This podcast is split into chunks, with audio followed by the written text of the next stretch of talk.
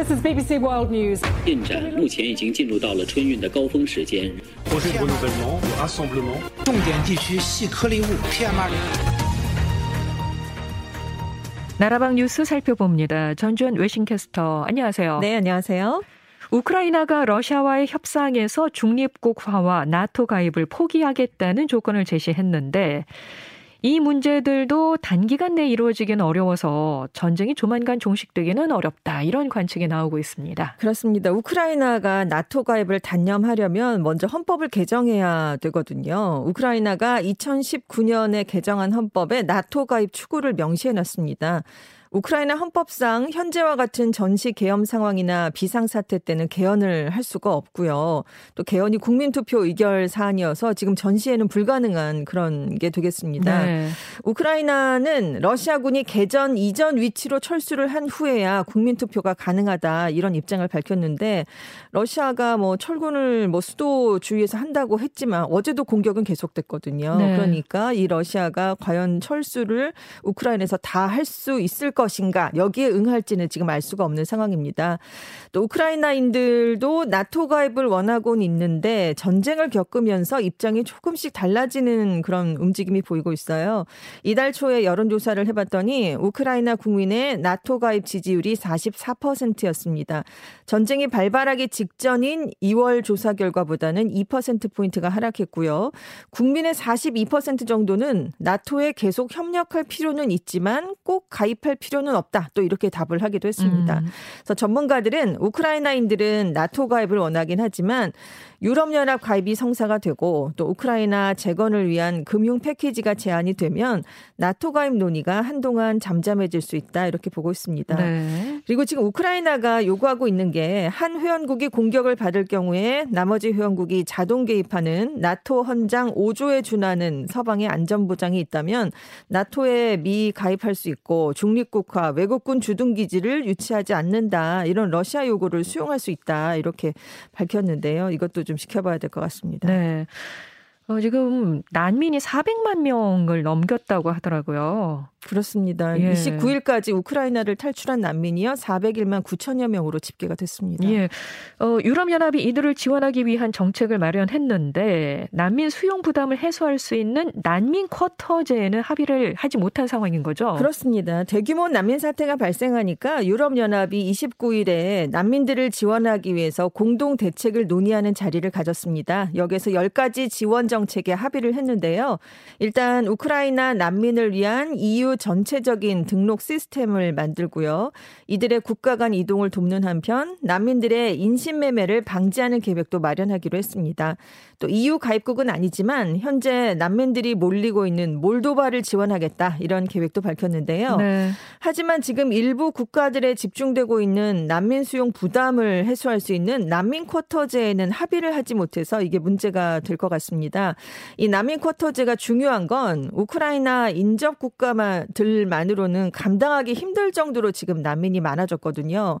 지금 400만 명을 넘어섰는데 이 중에 절반 정도인 200만 명 이상의 난민들이 바로 이웃 국가인 폴란드에 있습니다. 음. 그리고 수십만 명의 난민들이 루마니아, 헝가리, 슬로바키아에서 피난처를 찾고 있는데 이렇게 짧은 시간에 대규모 난민들이 몰리고 있기 때문에 지금 폴란드에서는 이민 체계가 무너질 수 있다 이런 우려까지 나오고 있습니다. 네. 그래서 이후에 한 외교관은 만약에 피난민 숫자가 3배 또는 4배로 늘어나면 주변국들이 지금과 같은 우호적인 태도를 유지할 수는 없을 것이다. 그래서 난민 쿼터제는 필요하다. 이렇게 주장을 하고 있는데 요. 다만 우크라이나 국경을 넘는 피난민 숫자가 절정기에는 하루 20만 명에 육박했지만 지금은 4만 명 수준으로 줄어든 것으로 알려졌습니다. 네, 러시아의 침공이 계속되고 있는데도 불구하고 우크라이나에서는 인터넷이 적성적으로 작동이 되나 봐요. 네, 그렇습니다. 그 비결에 대한 관심이 쏠리고 있다고요. 일단 워싱턴 포스트가 우크라이나 대부분 지역이 인터넷에 연결이 돼 있다. 이것은 통신업체의 발빠른 대처 그리고 러시아의 잘못된 예측이 원인으로 거론된다라고 분석을 내놨는데 있는데요. 전문가들은 우크라이나 통신이 끊기지 않은 이유에 대해서 수년간 사이버 보안에 대비를 해왔고 러시아의 사이버 공격이 예상보다는 덜 치명적이었다 이렇게 분석을 내리고 있습니다. 이 러시아가 침공 초기에 위성 인터넷 제공업체의 네트워크를 해킹을 했어요. 그리고 전화 인터넷 제공업체의 서비스를 차단하는 사이버 공격을 개시했는데 이게 예상보다는 그렇게 크게 파괴적이지 않았다는 그런 얘기입니다. 네. 왜냐하면 러시아 도 우크라이나를 이제 빠르게 점령할 거로 생각을 했으니까 그 점령을 한 뒤에는 기반 시설을 자기들도 이용을 해야 되거든요. 음. 그래서 통신 시설을 주요 목표로 삼지 않았을 가능성도 있고요. 네. 러시아군이 우크라이나에 들어간 뒤에 자기들도 인터넷과 휴대전화 서비스가 필요한 건 마찬가지이기 때문이었다 이런 얘기입니다. 네. 그리고 우크라이나가 2015년에 러시아로부터 해킹을 당한 적이 있어요. 전력 공급 업체들이 그래서 수만 명의 전기가 차단된 이후에 사이 버 방어에 굉장히 주력을 해왔습니다. 그래서 물리적 인프라가 잘 발달돼 있고요. 인터넷 서비스가 고장난 지역에서 지금 통신 회사들이 이 서비스 가용성을 유지하기 위해서 24시간 일을 하고 있습니다. 그래서 실제로 인터넷망 중단이 매일 발생을 하고 있긴 합니다. 그런데 지금 인터넷에 전력을 공급하는 공급하는 전체적인 인프라가 금세 복구되고 있는 그런 상황입니다.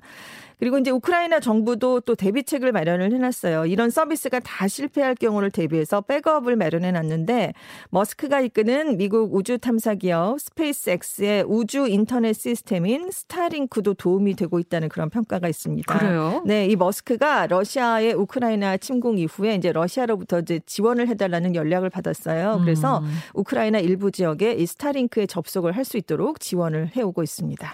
아무튼 이렇게 전쟁 중인데 때도 네. 인터넷망이 살아있기 때문에 네네. 이 고립돼 있는 사람들에게는 좀 덜 불안한 그렇죠. 예. 그리고 이제 정부의 전략 같은 것들도 전달이 될 수 있고요. 그렇죠. 네. 예. 자, 이런 중에 러시아가 우크라이나를 무력 침공하는 과정에서 수십 곳의 문화유산이 파괴되거나 훼손된 것으로 확인이 됐다고요? 그렇습니다. 러시아가 지난달 24일 개전된 이후에 지금 문화유산, 박물관 이렇게 최소 39곳의 우크라이나 주요 역사 문화시설을 파괴하거나 약탈한 것으로 알려졌습니다. 우크라이나의 유네스코 세계문화유산이 7개 정도 있는데 가장 중요한 유산으로 꼽히는 성 소피아 대성당도 위기에 놓인 상황이고요. 그래서 지금 파괴를 막기 위해서 중요한 유물들을 안전한 곳으로 옮기거나 뭐 보호장치 같은 걸 씌워놓고 있긴 한데 이게 얼마나 효과가 있을지는 알 수가 없는 상황입니다. 네. 일단 우크라이나는 러시아군의 문화유산 파괴는 국제법상 전쟁 범죄다라고 주장을 하고 있는데 1954년에 체결된 헤이그 협약이 이 역사적 기념물 또 문화유산을 목표로 공격하는 행위를 전쟁 범죄로 규정을 하고 있기 때문입니다. 지금 외신들은 러시아군이 우크라이나 문화유산을 파괴하는 건 고의적인 역사 지우기다 이렇게 보고 있는데요. 왜냐하면 푸틴 대통령이 그동안 현재 우크라이나는 전적으로 러시아 또 구소련에 의해 만들어진 것이다라고 주장을 하면서 우크라이나의 정체성을 강하게 부정해왔기 때문입니다. 네.